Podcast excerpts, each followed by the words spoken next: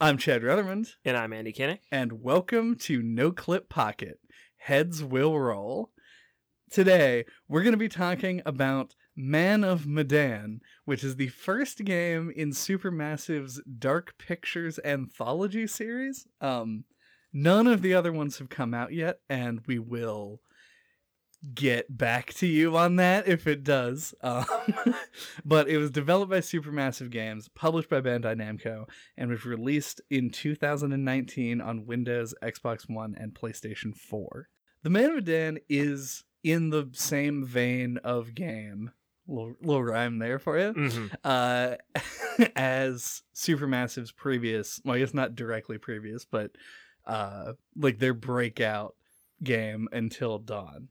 I mentioned that just as a side note because uh, Until Dawn Rush of Blood, which was a VR roller coaster rail shooting game, also was made by them, but like not it's not I don't know. Nobody would consider that canonical, I don't think. Right.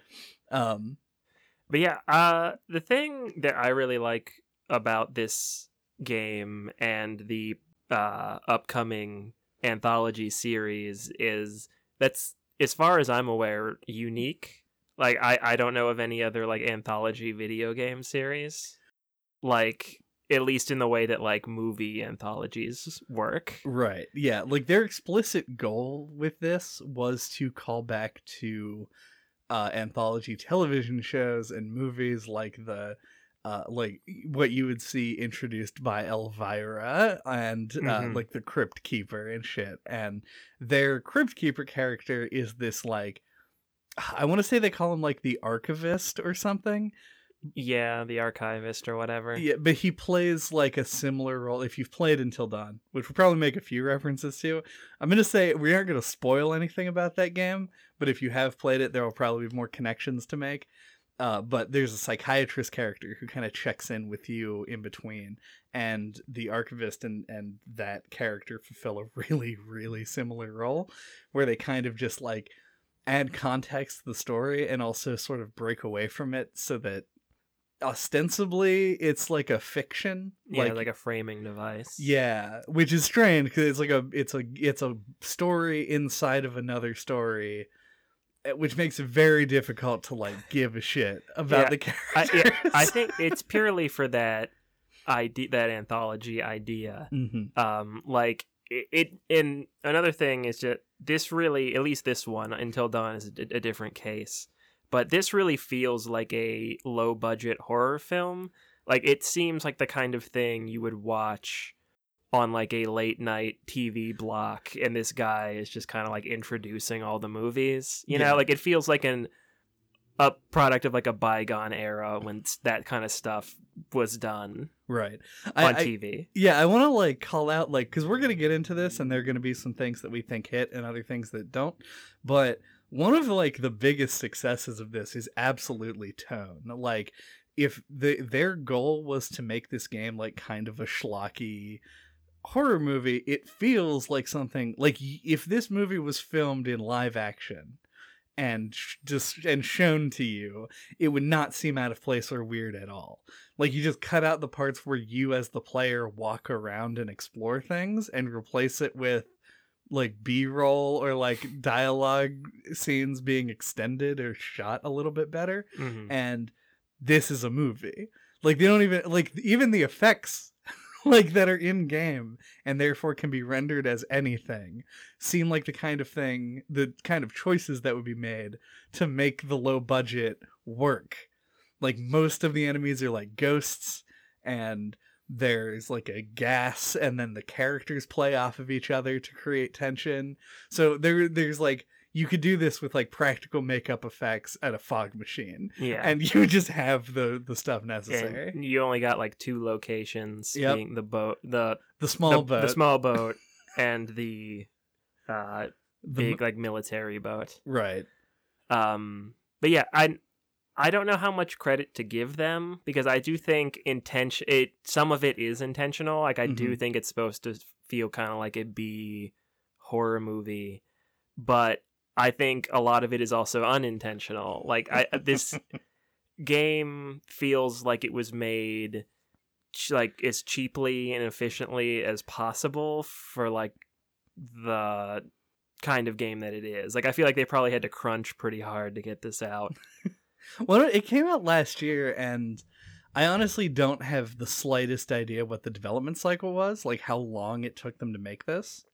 It just and I mean obviously I, I don't have any industry knowledge, but it Right. just seems like the kind of thing that they'd have the idea idea for and they'd give them a short development period and a smaller budget. Yeah, Uh, the the the places where it really shows are uh, the programming to some extent. I think that there there are a lot of sort of like visual and audio problems in the game that pop up on time from time to time that are a little jarring and look a little bit weird and the voice acting is just like I don't want to say like abysmal. I've seen worse Uh-huh. but it is not good in a way that takes you out of it more than it needed to. Yeah. In a game that's so dialogue focused. Well, yeah, it it stands out. I think especially because of how good the character modeling is. Mhm.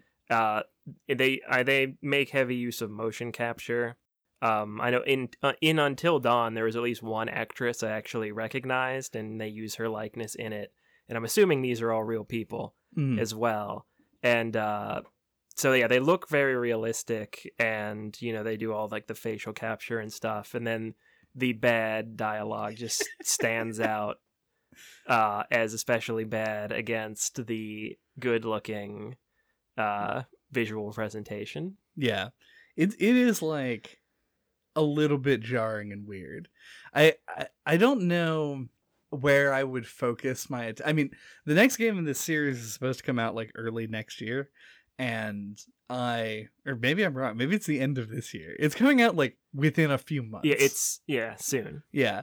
And I kind of like I'm interested in playing it because I want to see where they go with it, but it really will be like a make or break for me as far as like is this something to keep watching? Because like I liked Supermassive because I liked Until Dawn.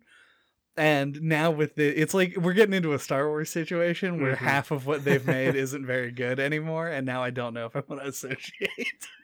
Yeah, well, it's I think it's the budget is the thing. Like Mhm. Until Dawn was like a full fledged AAA like survival horror thing. yeah. uh, and where these are obviously supposed to be made cheaper and quicker. Um, and the thing for me will be like, is it just going to be cranked out with the exact same like design philosophy? And I would bet money that yes, it is, because I think that's kind of the point that they can put these out consistently. I guess that's true. And I, but I mean, that's just an assumption I'm making. But if it's been about a year since this game came out, then I don't know. It seems like because they have the engine, obviously. Uh, so it's possible that they can take the first excursion, learn from their mistakes, and like if the plot of this game had been better, I would have. I probably would have overlooked a lot of this stuff. hmm Uh, so you know, maybe their writers will come up with something a little bit nicer for the second time around, but I guess we'll find out.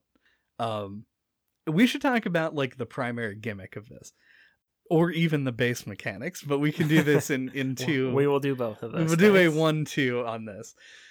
the The thing that separates that, that separates this game from Until Dawn, or even games that are sort of like spiritually related to it, like The Walking Dead or uh, Life is Strange, like dialogue based adventure games, is that this game is designed to be played with multiple people.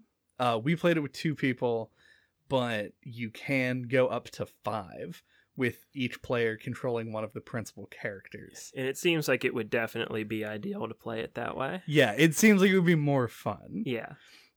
So I don't know, like I really like this idea. It seems very impractical to get Mhm. five people to play this game. And also the game kept telling us it was the wrong person's Yeah. turn. I I I might just be remembering it wrong, but I feel like when you like assigned who was playing what character that you messed it up, but then I just Uh. didn't say anything because you had already hit the X button. But uh He's That- blaming me. It might have been you, but it also might have been the game. Both are reasonable uh, possibilities. Yeah. But the reason I say that I think it would be ideal to play it with five people is because uh, one of the big gimmicks is that the characters can just die. Yes. Because they take it very much like horror slasher movie style, where you're playing like a group of young people and they can get picked off one by one. Right. And if you were playing it with five people, that's more incentive to keep your character alive because if they die, then you you're not playing anymore. Right. But very often your fate, and by very often I mean I think in this game at least 100% of the time, your fate is mostly in the hands of other people. Yeah, Like you can fuck up quick time events and die presumably. probably. Uh, we didn't in this playthrough, but uh you could probably do it enough times that you die. But like we really didn't want to stab Brad. yeah, and, and that's the thing. Like, I u- I was using like we got conflicting information from some of the secret uh paintings, Yeah. which made me think in the moment. Like, I overthought it, Yeah. and, and then I thought, and I was like, stab Brad, stab that guy. Stab and it turned that out guy, to, it turned out turned to out be to be Brad. But um, if we were playing with five people, I would have been way more hesitant to stab the person, Right, Because that would yeah. put somebody out of the out of the experience. Right. So now, knowing that you might think that I fucked up the player selection thing. Yes, I definitely am responsible for Brad's death. I ha- yeah, I have a new uh theory in my head that we are mantra because they're they they're these images that you'll find throughout the game and when you uh look at them it shows like a premonition of something that could happen and the idea is it shows you sort of like a key scene that you can act in to prevent some something from happening whether it's a death or like some other event uh, Mhm. like there's a MacGuffin type prop that you have to find throughout the game, and uh, there's a sequence of it being smashed, so it isn't always like somebody dying. And we see Brad get stabbed in the chest, and uh, the our mantra from that point on was just don't stab Yeah, Brad, Yep. because we definitely thought it was going to be one of the characters that stabs Brad. Yep. And we're like, just don't stab anybody. And then Andy made the final call to stab the guy that was attacking us because he knew it was Brad because it was one of my characters and he was mad at me. that that's why yes but there were we we found another painting the paint you find these paintings in somewhat out of the way areas that Mhm. will show you those premonitions and one of them showed us stabbing brad and then the other one showed a scene of a guy in a cloak like you know coming in to like uh, Right. kill uh some other character was in first person Yeah. so that's the scene that was happening so i was like oh I like I was so torn in that moment. Like, is this Brad, or am like, are they trying to fuck with me Mhm. and make me think of this, and then I don't stab him and he kills me? You know, like so they really pulled one over on me with Brad there.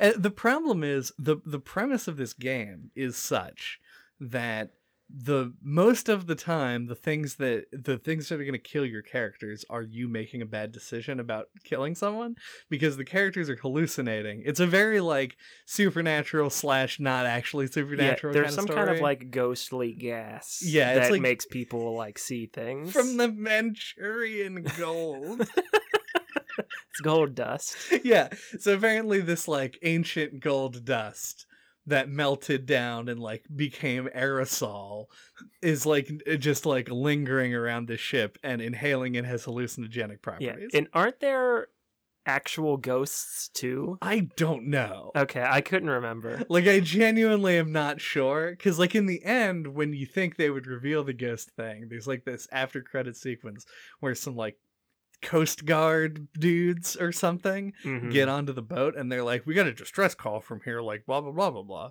Mhm. and then they start going in and the the thing that kills them is not a ghost it is just one of the like kidnapper characters just like beats them to death with a sledgehammer. So i don't think i think there were no ghosts. Okay. i think it was just manchurian gold and cause the whole fucking problem. So, but yeah, so it's it's like hallucinatory, so everybody has to kill everyone else, and we only killed Brad, despite him being explicitly the one person we did not want to kill. Yep. And that is a problem, I think. Like, I think that we on our first playthrough should have barely made it out. Yeah. Like, it seems poorly tuned. Yeah, no, I because we played Until Dawn like a couple years ago now, and it works in a similar way in its structure. The I remember the secrets being harder to find in that, and therefore we made it out with less characters alive in the end. Uh, in this, it had it was on the opposite end of the scale where the paintings were super easy to find, and we made it out with just one character and very easily could have had them all if I didn't overthink that one situation. but uh, yeah, so I agree. The tuning is bad in this one, but I kind of think the whole system as a whole is just like a pretty big flaw. Yeah. Um, I think the so the way I th- we've explained it well enough at this point. I don't need to reiterate, but like uh, hiding like plot crucial or not plot crucial, but like decision like really important context for the narrative scenarios behind secret collectibles is bad because like with until uh, until dawn that one's it felt it stung worse in that one even though i think it's a better game overall because Mhm. you invest more time in it and then you miss some of the secrets because they were more well hidden and then you end up losing uh, and having your character die and it feels like it was through no fault of your own it's because like the game was purposefully keeping like pr- important information from you and making it hard for you to make make a decision with Right. what you're actually presented in game and i think a system that would work way better is if it was more like life is strange with um spoilers for life is strange to anybody listening uh but with kate's suicide Right, right, right. um, you're rewarded for paying attention and actually remembering details about the characters um, and knowing enough personal information about Kate will allow you to talk her off the ledge. Right. And I think something like that would work way better, where like you're rewarded for paying attention to the things you read and gathering context from the stuff that you find, and you're actually able to apply that information you actually have in those important narrative moments where your characters can die. Yeah, I, I think what we have is sort of like a uh, we have a scatter shot sort of plot of of where these games fall because I actually don't entirely agree.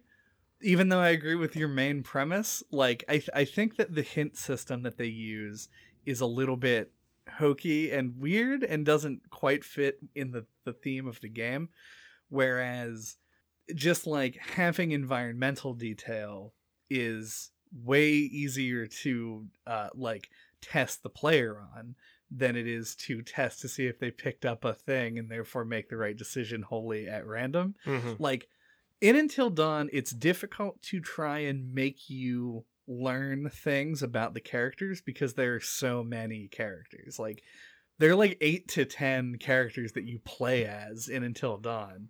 Um, and like they phase in and out of importance, but like there are people who will just show up and be like, hey, and now you make decisions for them for a little bit.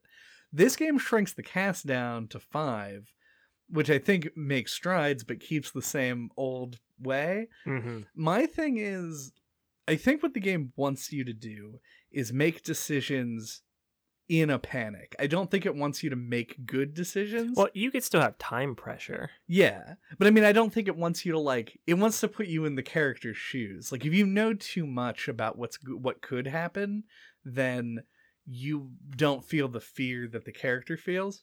And admittedly, you're playing a video game. You're not going to feel the fear of people stranded on a fucking boat. But Uh-huh.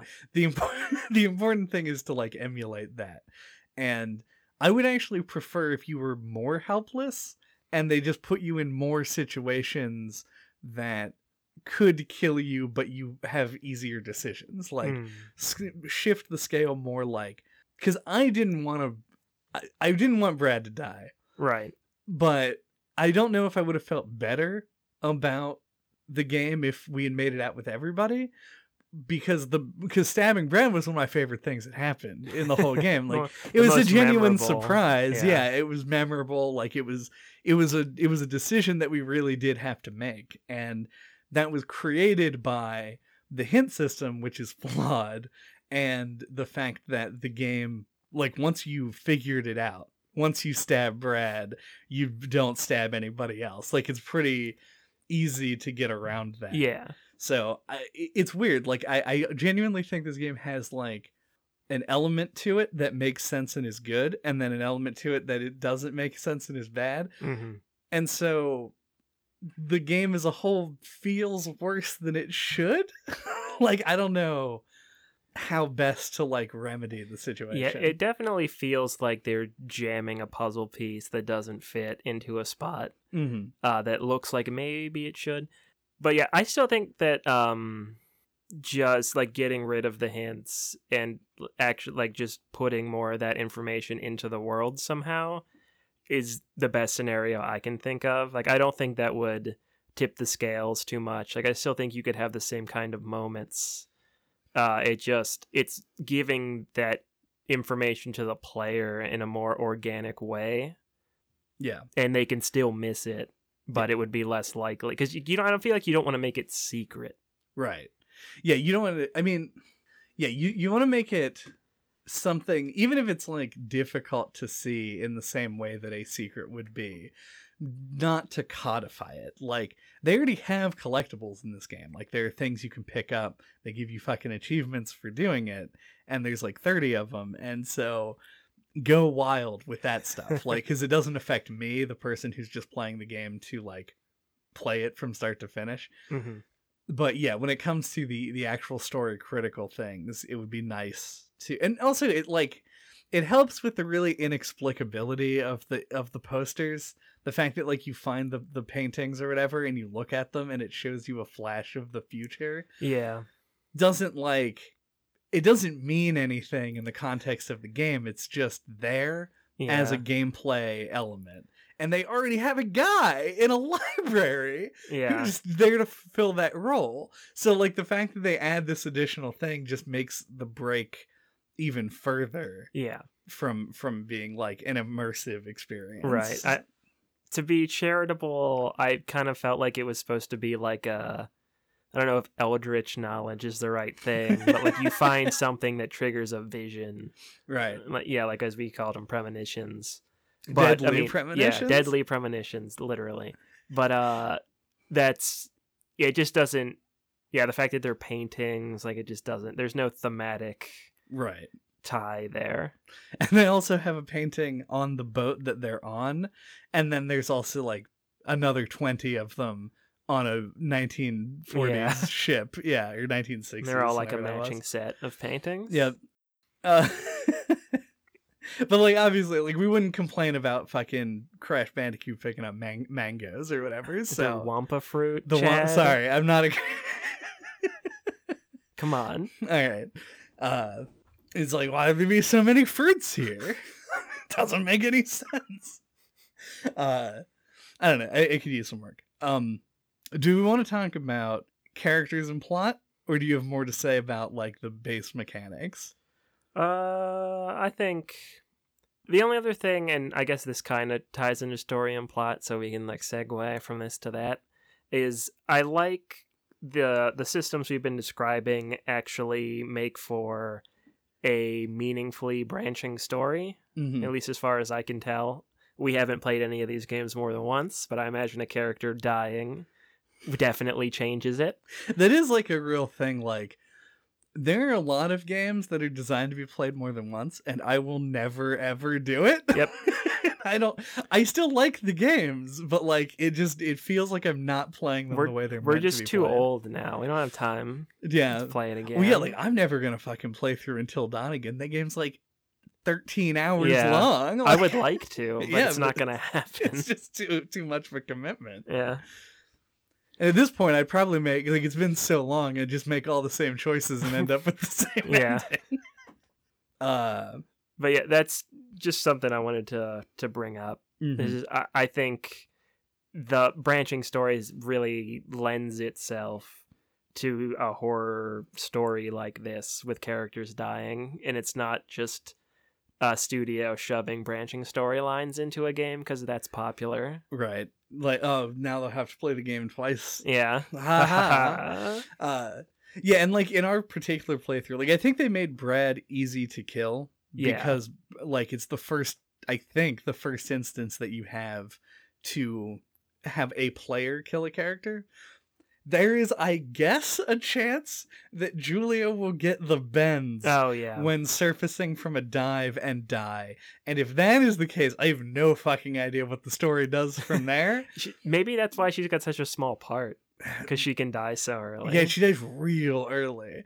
Uh, but Brad isn't even with the characters when they get on the ship originally. right And so, like, if you're playing this, pro tip, if you're planning on playing this game, if somebody's not into it, just have him play Brad. or Julian because Brad has like two parts before there's a chance to kill him, and then you, being the person who knows because you listen to this podcast, can in- make sure that you stab Brad. yes But yeah, so that's that. It is it is interesting, and I think that that probably lends to some of the more like stretched thin elements of the game because they had to write so much to you know compensate for the chance the characters just stop existing. hmm So I don't know. I have a lot of sympathy for the the the shortcomings of this game. yeah but there are a number of them.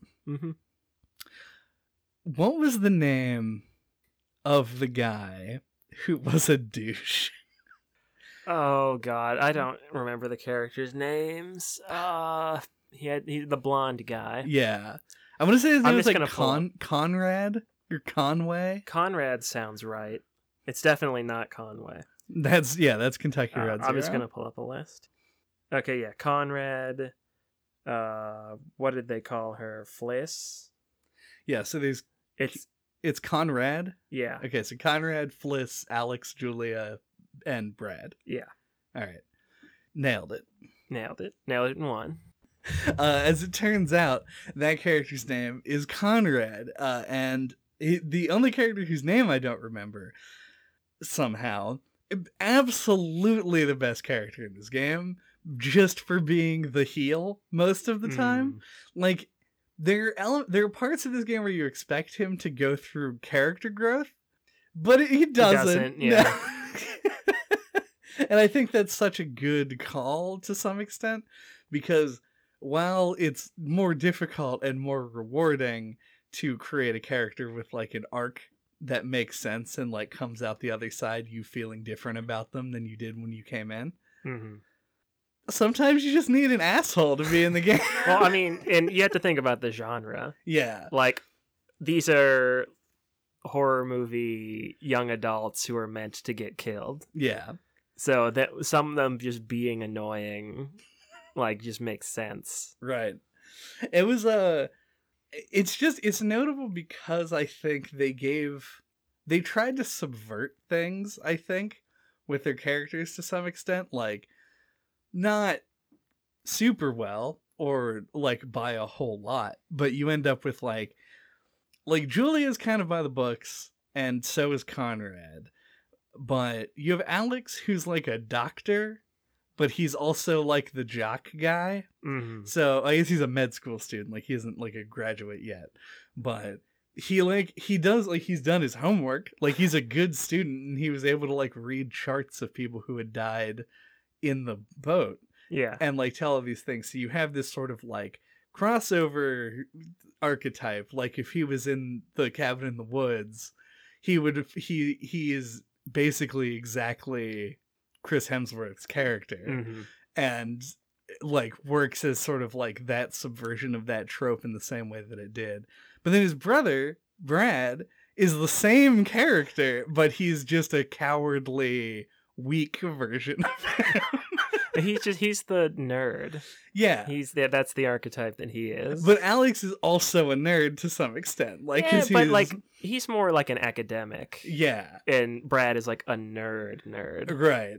It's very disrespectful to people who with no athletic ability, such as myself.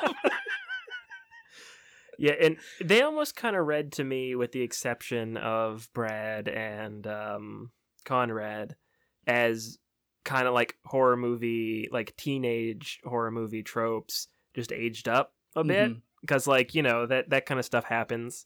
Like a guy is like a douchey jock in high school, and then he matures. You Right. know, so it kind of read that way. With like at least with Alex and Julia, you know, she just kind of seems like a regular person.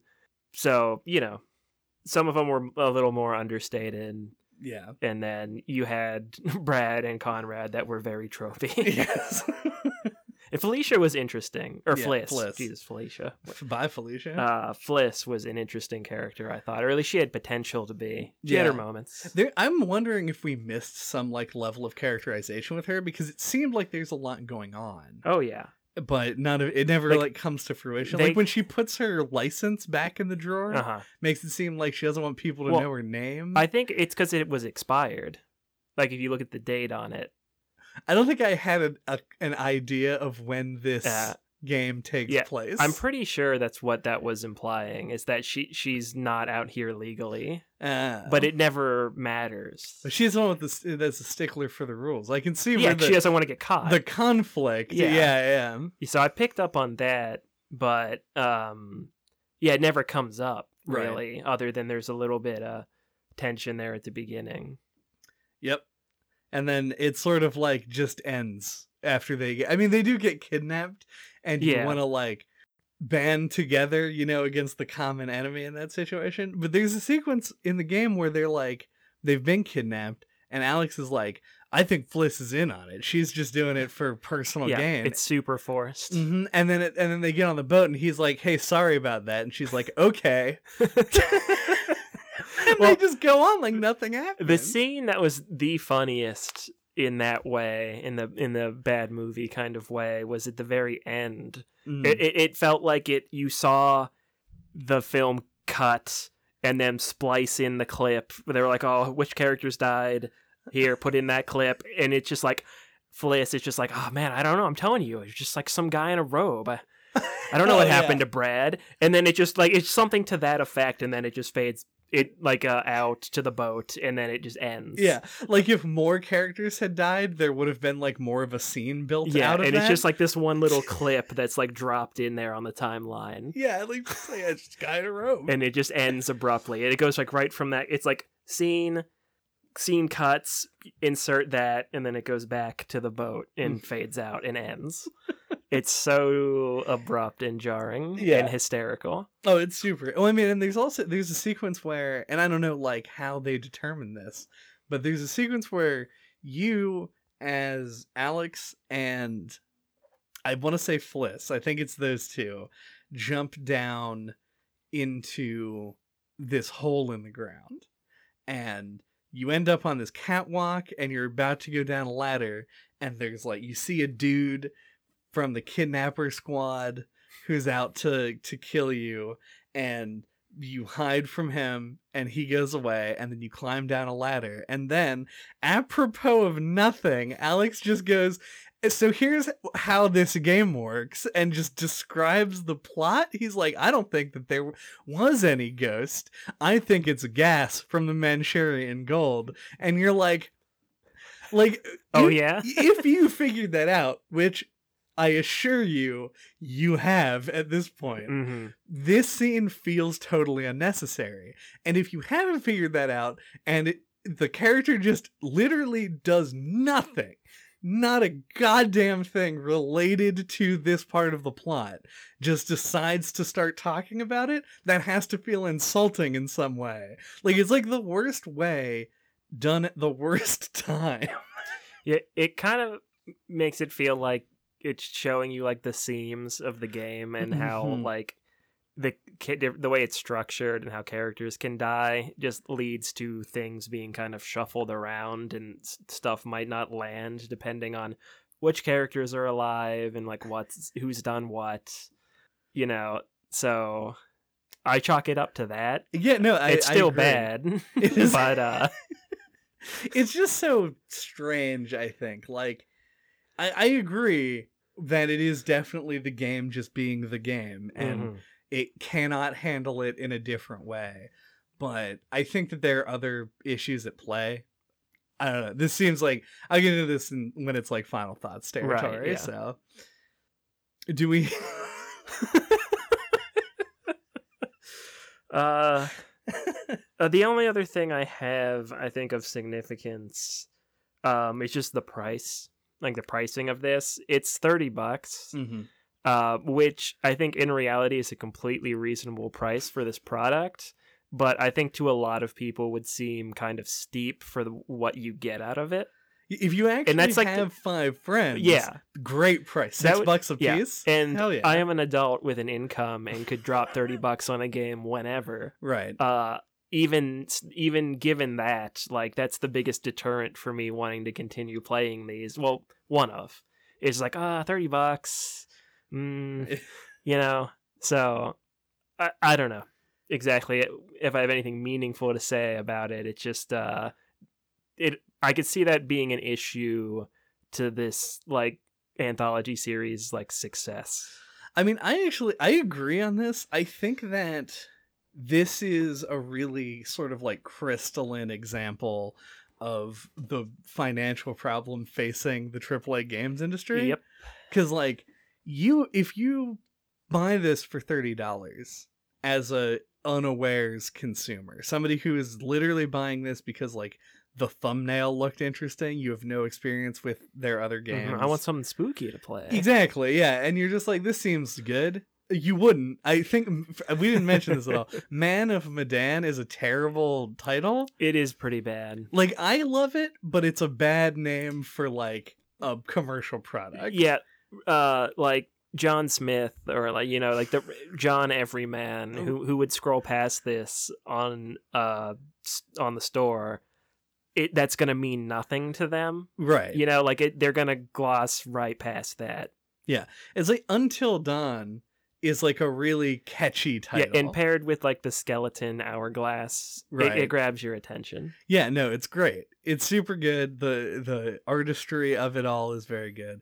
And Man of Medan isn't that. it's kind of weird to say It is, and it says uh, the the dark or the yeah the dark anthology series colon man. So even when you're scrolling, it's gonna say the dark anthology series colon m- ellipsis. Man dot dot dot the most dangerous game. Ooh. Uh, but yeah, so if if you are totally unaware of what this game is and you buy it for thirty dollars, you're gonna see these problems. You're not gonna give a shit that it's supposed to be a multiplayer game. Mhm. You're gonna just play the game, and when you play it, you're gonna see the issues that the game has, and you're gonna go like, "Geez, this seems like a poorly made piece of Yeah. shit." But it's not. It's just a lower budget game that they're trying to sell for thirty dollars, and it really couldn't have been made profitably without charging this much. Mhm. And yeah, it's it's weird. Like if this had been in the Life is Strange style, which the art style is more stylized, but like can make it cheaper yeah, like I think the mocap saves the money as well.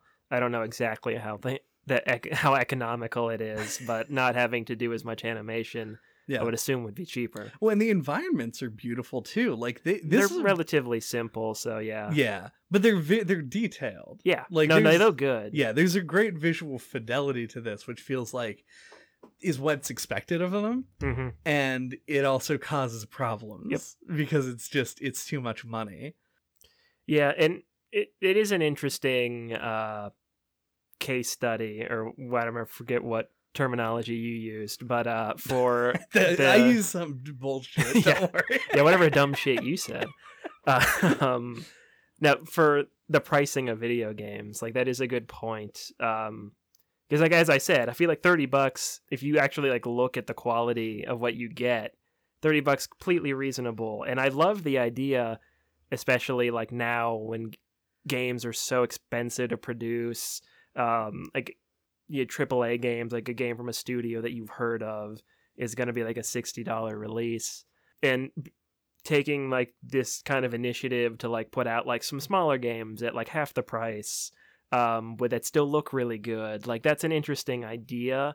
I just don't think it's quite like it's the execution is off. Like as you said if you could do it with more of an art like a different art style that you could produce cheaper Mhm. or like you you cut some other corners um and kind of in a, in like a smart way you could probably package this in a way that would be really successful i think Yeah. but it's not in that zone And we talked about uh, Hellblade a Yeah. couple, couple years ago. independent aaa as they call it and yeah it's a similar kind of process and like the the price point was similar like i think it was 25 30 bucks when it came out. And that game like our biggest complaint with that game was it was too fucking long for what the mechanics could support. Right. And this game is like the right length but it has other issues. So if they like shortened it like i feel like these two games are like like hellblade almost is the good version of this but its follies were in what it thought people wanted hmm and I think Man of Medan's follies were in what it wanted. Like it was too ambitious almost. i could agree with that Yeah. Uh do we have Man, I've I, Fatal I, thoughts? fatal th- I think we've used fatal thoughts and final resting thoughts. We've used all of these before. Manchurian Do you have- thoughts Funeral thoughts. Uh, my funeral thoughts are I love this concept. I Mhm. love the idea both um as we said it's interesting from like a games industry angle. It's interesting uh, to try to produce something that's like a low budget horror movie. Those are super popular uh, with a niche audience that seems like it gets bigger all the time. Um, and so yeah, doing it in game form is really interesting. And I just I feel like the execution is super messy. Um, and I really want to like this more than I actually do. Um, Until Dawn was better, like the one that was given more time and money. Uh, but even still, it has like all of the same problems, uh, most of them anyway. And it kind of shakes out differently because of like the budget and the length and stuff. But um, and you would think the shorter version would probably like alleviate some of the problems, you know, like that seems like that logic would make sense. But I actually think it ends up worse here a little bit. But uh, overall, like I don't want to be too hard on the game. As I said, I like it, the premise a lot, and we did have fun playing it. I think it would be better if you had five people to play all the parts, air quotes. Yeah, yeah. I just think it's this is there's just a gold nugget of an idea, and I'd really mm-hmm. like to see it actually become something and not peter out. But I'm afraid it's just gonna peter out. so, if you're somebody who's found their way to this podcast and you listen this far and you haven't played it, I would encourage you to check it out. Support it.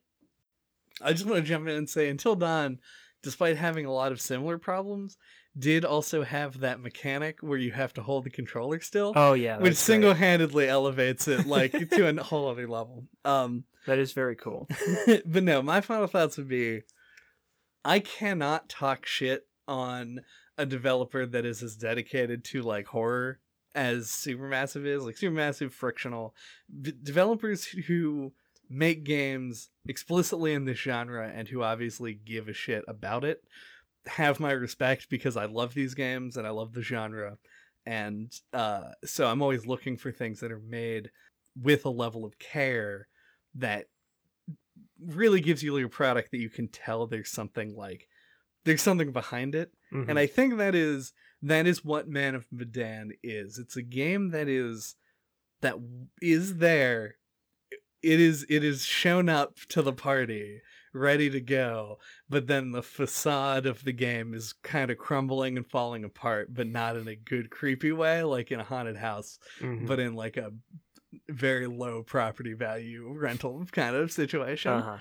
uh i like this game style like i liked it in until dawn i've liked it in all like the telltale games Oh, yeah. even though this I'm is a a little huge bit more fan, in depth Yeah. yeah so i have no issues with that but if if they can clean up the rough edges if they can tell a story with like in this vein i understand how fucking hard it has to be with the amount of like decision points that are in here Mhm. uh that is just a little bit more engaging and has like a little bit more like pull to it it isn't based entirely on manchurian gold being the antagonist uh then i think there could be something really good yeah, this game is not exceptional, but I'm gonna pay thirty dollars for the next one and hope that the influx of my cash will help to propel whatever the next game is into like closer to what I want. But we'll see, I guess. Good game, not a great game. Thank you for listening to No Clip Pocket this week. What are we talking about next time? Wish me luck. Next time, we're going to be talking about Fatum Betula. Fatum Betula is what what we're going with. yeah, Uh, it is your a guess is as good as ours. yes, uh, a Latin titled uh indie horror game, more of like an atmospheric Mhm. horror. Well, it looks like an older PC game. Mm-hmm. I don't really know much about it, and kind of want to keep it that way until I play it. I believe that the explicit uh, point of reference is supposed to be PlayStation 1 games. Mm. Um, but this is going to be, I think, fairly similar to uh, Tamashi in that, but one, we got it from the same source, and and two, it's something that's harkening back to like older Japanese titles Yeah, and the sort of like inexplicability of those to like our the this audience and how confusing it yeah, can be. makes them a little unnerving. yeah. What what I'm trying to say is that we're like the Dark Souls of podcast In what way? because we're basing it on uh things that we saw and liked because we didn't understand parts of it. It's like when Oh, like how Miyazaki. read Western Yeah, fantasy okay. novels. Uh You, you you jumped a few uh, points of logic there. I jumped the shark on Right. the on the first episode after episode 100. I, I don't know. I feel like pockets are on their own separate branch of the timeline. That's true, yeah. And this is episode 30. We're now old. I don't know. Pockets are filling up. pockets are, yep. The fat pockets. Mhm, the JNCO pockets. Until that time, if you want to get hold of us, all of our contact information is on our website at noclippodcast.com. There you can find links to iTunes, Google Play, YouTube. You can find all of our old episodes, including games like, I don't know, The Cat Lady uh, is an adv- horror adventure Sure. game. Uh, our YouTube actually has a nice playlist of just every horror game that we've covered, hmm um, which will finally be Yeah. getting updated. Fatal Frame. Mm, yep. That's it. That's the only other one we did. uh no, Fatal Frame isn't a bad comparison. Also very water based, which Yeah, is nice. Yeah. Until yep, until that time, stay spooky. Spook that like button. Be sure to like, comment, and spook scribe. Make sure to boot Spook and Boogie. Uh Boo! ah, No! ah. You agree with this? this On page 600 of the script of Man of Medan, it says. on page 666, Yes. please. Uh,